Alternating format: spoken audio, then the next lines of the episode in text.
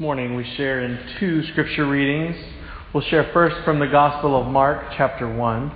For the last few weeks we've been following Jesus through Mark, chapter 1. And then next we'll read from 1 Corinthians, chapter 9, and Paul's imploring the people of Corinth as well, I believe, as us, to do all things to all people, to reach them, to go to them, to share the love of God with them. Will you turn with me first to the Gospel of Mark, chapter 1, verses 29 through 39. As soon as they left the synagogue, they entered the house of Simon and Andrew with James and John. Now Simon's mother-in-law was in bed with a fever, and they told him about her at once. Jesus came and took her by the hand and lifted her up.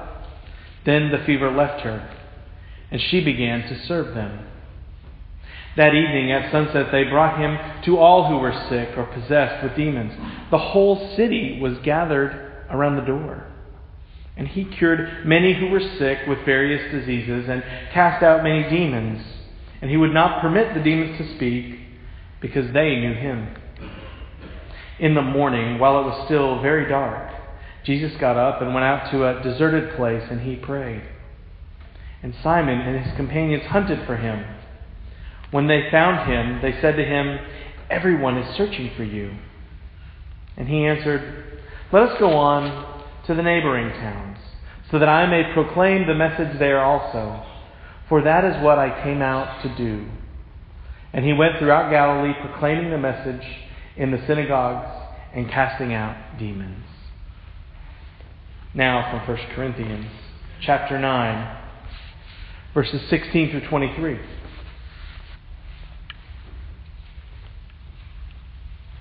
If I proclaim the gospel, this gives me no ground for boasting, for an obligation is laid on me, and woe to me if I do not proclaim the gospel.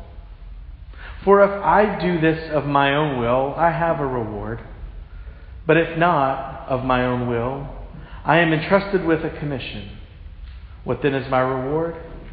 Just this, that in my proclamation I may make the gospel free of charge so as not to make full use of my rights in the gospel. For though I am free with respect to all, I have made myself a slave to all, so that I might win more of them. To the Jews I became a Jew in order to win Jews.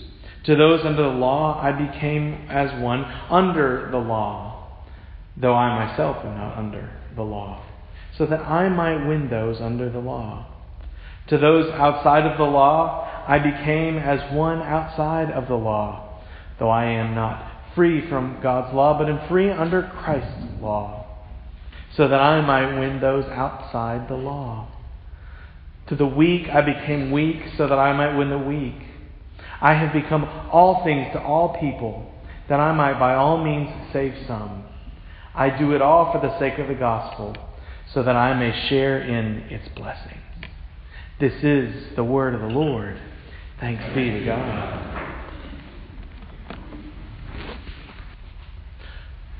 Now, I don't have to ask you why you know this saying. That's between you and someone else.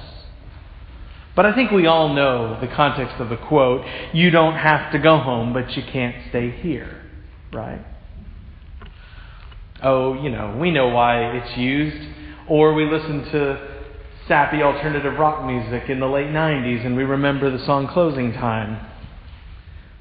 But beyond some cultural context of understanding this passage, this phrase just keeps coming to mind as I think about these particular scriptures.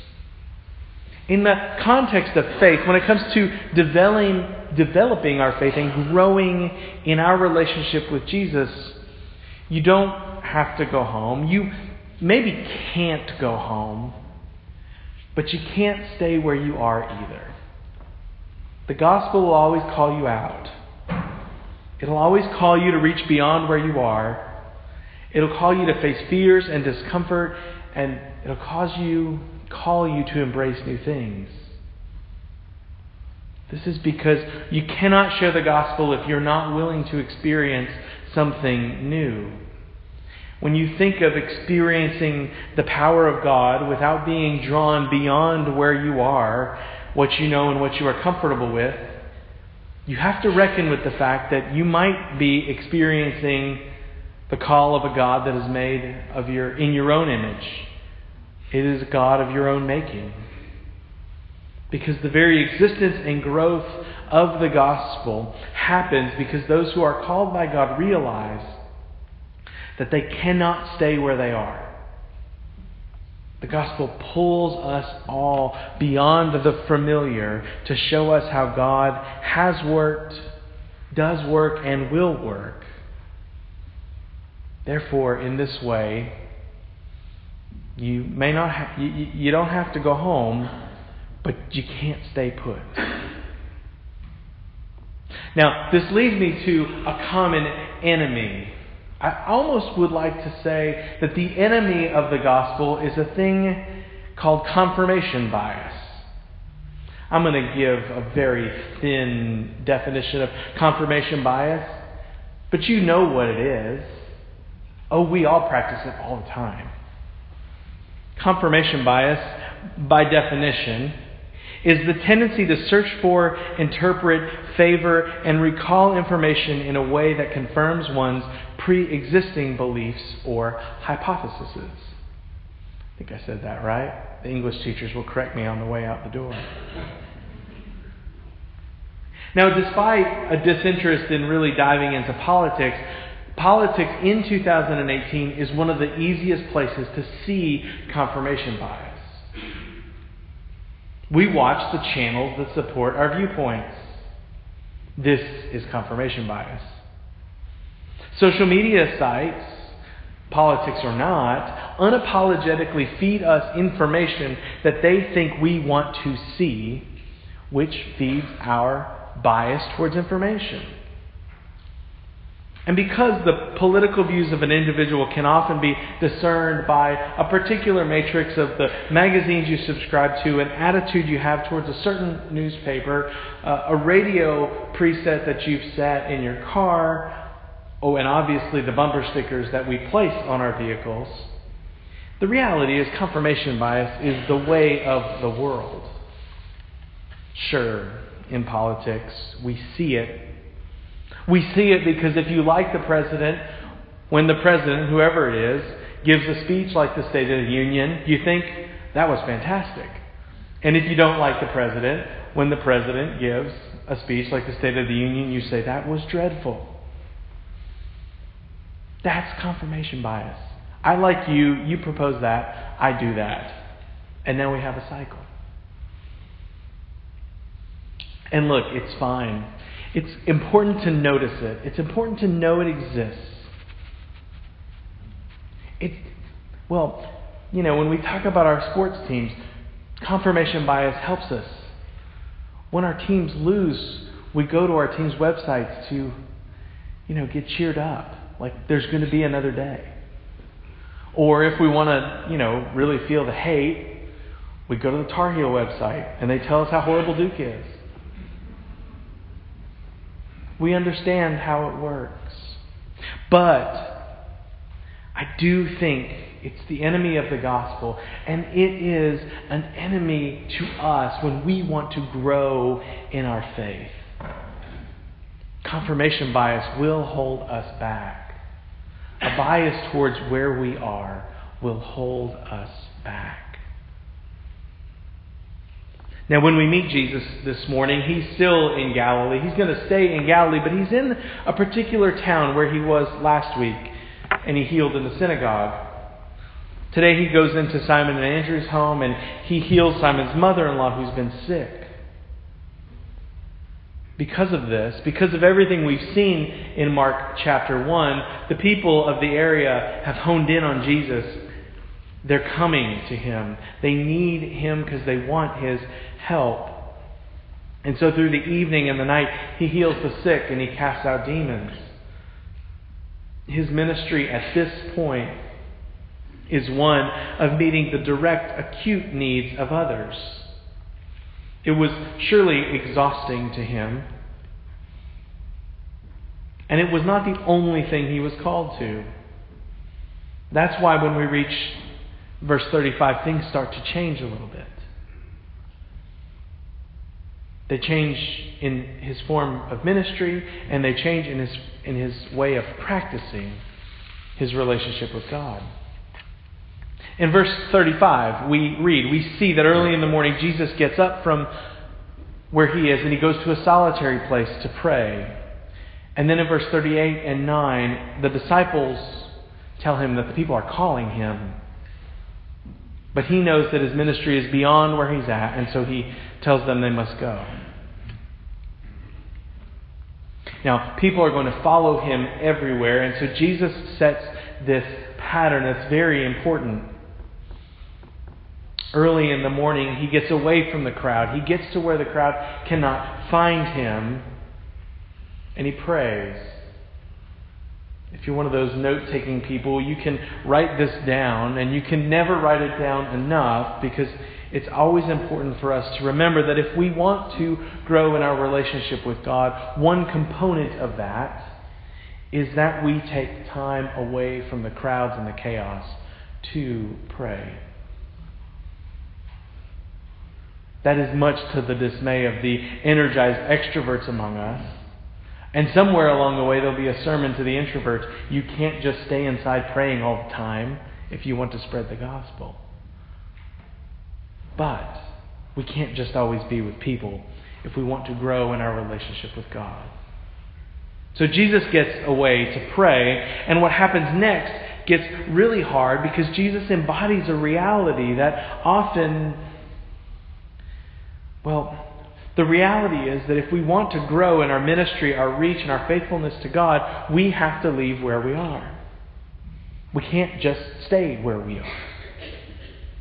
That's why I think in part Jesus tells the disciples, it's time to go. It's time to get beyond right where we are in this town. Jesus, he knows that right there in that town where Simon's mother-in-law was, there would be countless ills. He could do local ministry there forever and never meet everybody's need. But what he sees is that his work from God needs to grow beyond just that one place. His call was to get up, to stretch, to face fears, and to be willing to move. Because the call of God is not something that allows us to stay here all the time.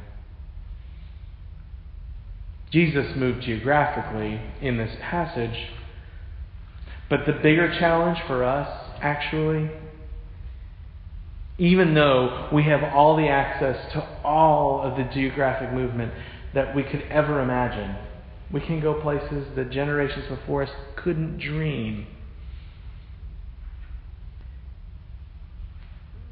We have to sometimes move beyond our point of view, not just our zip code. We have to force ourselves to ask, when the Bible tells us that everyone who calls on the name of the Lord will be saved, do we mean everyone? When we see the example of Jesus leaving Galilee, do we see how he is moving beyond just a region? Do we see how he's taking his reach beyond a comfort zone, a place where he's known, to reach someone else? Do we see how in making this move that Jesus makes, we might have to change the channel, step back from the social feed, acknowledge our comfort, our places of comfort and our places of discomfort, and see the ways that our lenses might be clouded so that we can clean the lenses, listen to someone else, and by in some way connect to them and their beliefs and their needs, so we can see how God is at work among everyone, all people. When Jesus left Galilee, left this town, it was literal and it was symbolic. Jesus literally moves, but Paul pushes us symbolically to do this. The Corinthian church was peculiar because of how the good news spread there in Corinth. You see, in a lot of the churches, Paul was just preaching to the peasants. The gospel took hold among the poor, the downtrodden, and the slaves of a community. But the Corinthian church was different. It was made up of males and females. It was made up of rich and poor, slaves and slave owners. The gospel took hold with people in Corinth that it hadn't in other places. And that made for a complex mix of a church. But Paul affirms the true power of the gospel when he says, "I've become all things to all people so that by all means some might be saved." He's encouraging this church that this gospel is for all of us, and we're going to have to do whatever it takes to help many hear the good word. Now, on the surface, Paul's language, especially to like the high school ear, is like he is just going to be two-faced. He's just going to be wishy-washy. He's just willing to do whatever he has to do to get through a social setting. But that couldn't be further from the truth. Paul is willing to walk in someone else's shoes rather than his own if it allows them to see the power of the good news. Paul puts his own agenda aside and defers to another person's needs when it gives them the chance to respond. Paul subverts his own rights, his own needs, his own feelings, his own desire to just stay where he is so that he can reach someone else with the good news. And that's hard for us because we live in a world that tells us you can live out your independence. It's your right to do what it is that you want to do, to express your beliefs the way you want to express them. But when we skew too far that way, sometimes we forget that the gospel is not just about our own salvation, but our salvation is expressed in the way we love our neighbor as ourselves. And so the good news is that the good news is spread by setting aside our own directions and desires and allow the good word to rise to the top so that it's not hidden by our own agendas. And it gets pointed to others so that the ways that we speak and act and think and embody this faith can be expressed in ways that they can understand. And that's why Paul reaches beyond himself and his own freedom to eat whatever he wants to, because everything is permissible, to allow others to see the good news. I think that's why Jesus leaves the town where he's at to preach along the way so that the whole world gets a glimpse of the good word. And I think that might be a sign for us that we can't stay here if we want to be at work for the sake of the gospel. It's tempting to think that movement, that forward motion, and that responding to the call demands that we change addresses or zip codes. But confessionally, as someone who's moved a lot in his life, I can tell you that when you're following the call of God, changing your address is the easy part. When we're called to lead, when we're called to be faithful, well, again, the moving truck is the easy part. For most of us, the harder part is the emotional part. It's ideologically, theologically, spiritually moving from where we're comfortable in order to express love to someone who might be different than us. Facing the fears that we have that are natural. But the call of God doesn't allow us to sit still in our fears. It doesn't allow us to remain totally comfortable all of the time. And it doesn't allow us to see the world as one big confirmation of the way that we believe things should be. Rather, I think that's why we're pushed to go out of the town that we're in. Why Paul pushes the Corinthian church, the diverse Corinthian church, to be all things to one another so that the good news can be lifted up. It was movement. It was growth. It wasn't leaving Corinth. It was leaving the comfort of what they thought they were supposed to be doing. Jesus does this. It propels him from Galilee. Paul does it. It propels the church to love itself better. And if we want to fulfill the call of God upon us, we have to acknowledge that we can't just stay where we are. That we have to be called forward to something else, to what's next, and to the people and the places and the ways of being Christian people in our community that allow everyone here to experience the good news in a way they can understand and embody. And so we reach out from our comfort because the places where it's comfortable have already heard the good news. They don't need it. They've got it. But we've got something others need. You don't have to go home, but you can't stay here.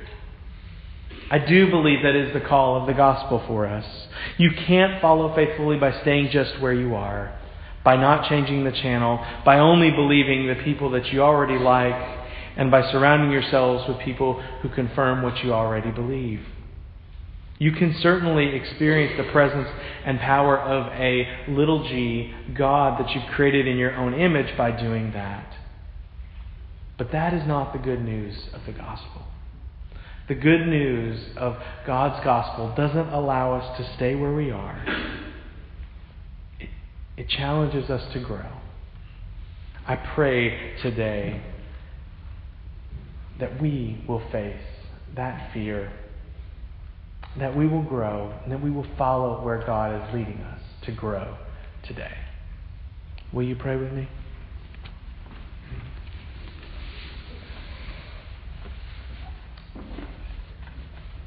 Loving God, you call us forward. You call us to what's next. You call us to keep walking down the road so that we can share your love with someone else. Lord, in the life of Jesus, we see how his ministry spread throughout the whole region. Lord, in the life of the church, we see how that ministry has spread itself through the whole world. And Lord, we see how through the work of Paul, even in an individual church like the one at Corinth, the unique gift of diversity in that church forced the gospel to be embodied by everyone with generosity and grace and love. And so, Lord, do the same for us. Help us to see the ways that you are calling us forward. Help us to see the ways that you are calling us to move and to not stay where we're at. And Lord, help us not be so simple-minded to think that that means we put a for sale sign in our yard, but rather we open our hearts up to those who are near us and around us who need to hear a good word, who need us to minister to them in ways that they might be saved. Lord, help us to be people who embody your love, who are called forward from where we are, and who experience your love by sharing it today. This, O Lord, is our prayer that we offer in your name.